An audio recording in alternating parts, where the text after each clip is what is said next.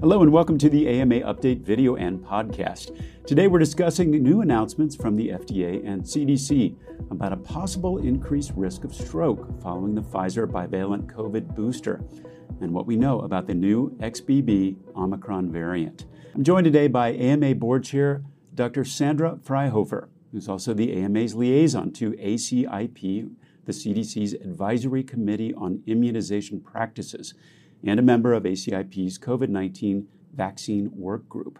I'm Todd Unger, AMA's Chief Experience Officer in Chicago. Dr. Fryhofer, thanks for joining us today.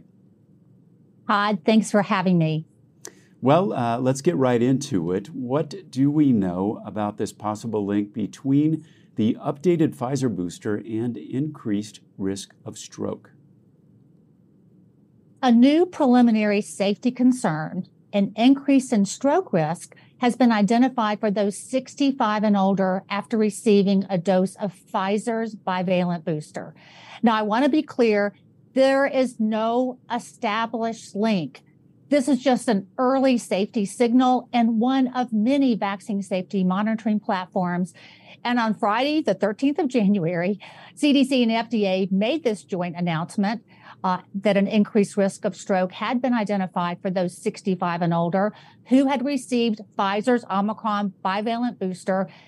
The preliminary signal found an increased risk of ischemic stroke in the 21 days following the Pfizer bivalent vaccine dose, as compared with days 22 to 42 following vaccination. As I said, this is just a signal the signal has only been seen for Pfizer's bivalent vaccine, not for Moderna's bivalent version. And this signal is only from one vaccine safety platform, VSD, that's CDC's vaccine safety data link. And there are multiple different platforms which look at vaccine safety in different ways. This signal has not been seen in the other vaccine safety platforms. Again, no other safety systems have shown this signal. So this may be a false alarm, or it could turn out to be real. Only time and further study and more data will tell. Well, Dr. Fryhofer, this announcement demonstrates a lot of transparency on behalf of the CDC and FDA, and it's especially important since the mRNA vaccine platform is somewhat new and safety is being closely monitored and scrutinized. Tell us more about that. Well, I agree. Transparency is so important to encourage trust in the system and trust in vaccines. And that's why CDC and FDA made the joint decision to alert the public so early about this preliminary safety concern. But again, it's still unclear if this is a real signal or just an aberration. We need more data. This preliminary signal has only been seen in just that one platform, VSD, CDC's Vaccine Safety Data Link and the signal only applies to Pfizer bivalent updated vaccine. This signal has not been observed for Moderna. So you said the possible stroke concern has been identified in one safety platform. Can you just, for the perspective of folks out there, how many different safety platforms look at COVID vaccines? Well, there are several of them. And there's been no signal so far in the VA database. Uh, it has not been observed in the CMS database. It has not been observed in VAERS, which is CDC and FDA's vaccine adverse event reporting system. In addition, Pfizer's global safety database has not indicated this safety concern. Israel, which seems to be a step ahead of us in vaccination administration, has also not reported this finding. There have been no red flags from any of the other vaccine safety platforms indicating an increased risk of ischemic stroke. This preliminary signal has only been seen in just this one platform, CDC's Vaccine Safety Data Link. So, at this point, uh, has the CDC made any changes to its COVID vaccine rec- recommendations? No. Uh, there is no change in current recommendations. CDC continues to recommend everyone six months and older stay up to date on COVID vaccinations, and that includes getting a dose of the updated bivalent vaccine when eligible. So, what's the current evidence supporting COVID vaccination with the updated bivalent booster doses? Well, here's what we do know getting a dose of the updated vaccine, which is a bivalent vaccine, cuts the risk of hospitalization by nearly threefold as compared to those previously vaccinated but not bivalently boosted. The updated COVID vaccine also reduces risk of death by COVID by nearly 19 fold as compared to those who are unvaccinated. To repeat, at least for now, there is no change in CDC recommendations for COVID vaccination. But for transparency, CDC and FDA wanted the public to be aware. FDA described this finding to the media as, as listening to the radio and hearing static in the background. Now, static doesn't mean someone is really talking. This issue will be addressed at the upcoming VRBPAC meeting on January 26. Uh, VRBPAC is FDA's independent vaccine and related biologicals product advisory committee, so more to come. Curated from more than 3,000 major newspapers, magazines, and journals, the AMA Morning Rounds newsletter delivers the top stories in healthcare right to your inbox, Monday through Friday. Subscribe today and check out all the AMA's free newsletters at ama-assn.org slash myinbox. That's ama-assn.org slash myinbox.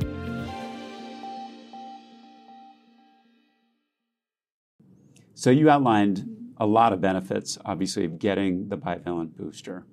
Uh, and in this case, uh, there isn't, you know, this transparency uh, does engender confidence in the system, uh, but it, I think it probably could be a little confusing to folks out there. So, could you help us put uh, this in context for everyone?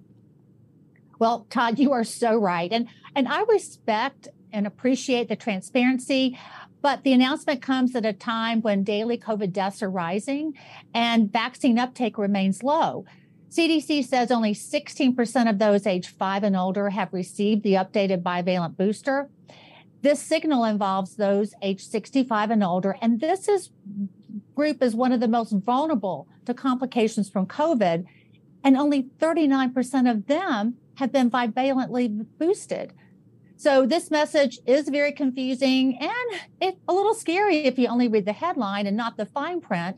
And that's why we're talking today. And it may make some people afraid to get the updated shot.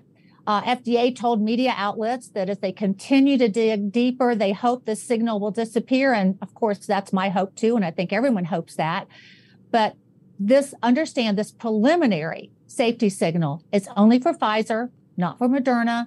Those who need a dose of updated vaccine and feel nervous about this announcement could go ahead now and get a Moderna dose of updated COVID vaccine. So there is another option. Dr. Fryhofer, let's turn our attention now to XBB, which is the latest Omicron variant and perhaps one of the most transmissible that we've seen so far. What can you tell us about this new variant? Well, since Omicron became dominant, it's made many twists and turns. You know, first there was BA1, and then we went on up to BA5, then the shift to BQ. But now, if you look at CDC's COVID tracker, the new Omicron variant, as you mentioned, XBB is taking over. All these variants are subvariants and part of the Omicron family. BQ is a descendant of BA4 and BA5. XBB is a variation of Omicron BA2. And the 1.5 version of XBB is the one that's now spreading like wildfire. CDC, uh, CDC's COVID tracker survey with ending January 14th says this variant's responsible overall for up to 43% of all US COVID cases. Its proportion is even higher in the Northeast, where it's already to blame for more than 80% of COVID infections. And it's probably also spreading faster because most people are no longer wearing masks. And, you know, this might be a good time to start wearing a mask again if you're not already. And I will say, I've seen a lot more people wearing masks in the airport. Do we have any evidence on uh, how effective vaccines work against XBB um, or about the severity of the infection with this uh, subvariant? Well, since this uh, subvariant is sort of new, there's not yet any real world data on vaccine effectiveness for it against severe disease or death, but published studies are showing neutralizing activity of a bivalent boost seems to be lower against XBB. WHO, the World Health Organization, says XBB 1.5 is the Omicron variant with the highest immune escape to date. But although XBB 1.5 is one of the most antibody resistant variants, it doesn't seem to carry any mutation known to be associated with a potential change in severity. However, d- studies of disease severity are now ongoing. Now, some people are calling XBB 1.5 the Kraken variant. It brings uh, Clash of the Titans to mind. Uh, we've heard lots of different names for different variants and subvariants. How did this one happen? Well, it is definitely an unusual name. Kraken is the name of a mythological sea monster. And XBB was given this name by a Canadian biology professor who has been trying to demystify COVID variants by giving them mythological names. Now, it is a little easier to say than XBB 1, 1.5, but the name sounds sort of scary. Uh, but just because it's been given the nickname of a sea monster doesn't necessarily mean it's more dangerous. Of course, we need hard data to make that determination. I hope to uh, give Harry Hamlin a call and see what he can do about the Kraken. Uh, Dr. Fryhofer, before we uh, sign off, any final thoughts?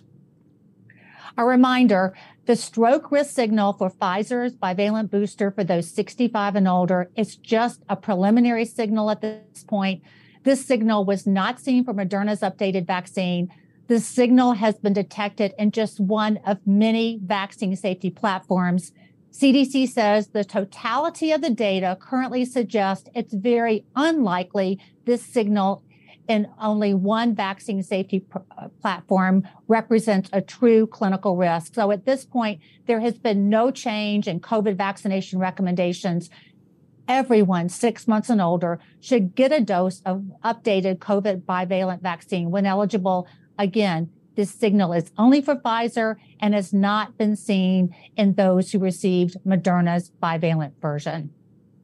Well, thank you so much, Dr. Fryhofer, for being here today and providing us that information. We'll keep uh, folks out there updated as there are developments. And that's it for today's episode. We'll be back soon with another AMA update. You can find all our videos and podcasts at ama-assn.org slash podcast. Thanks for joining us today, and please take care.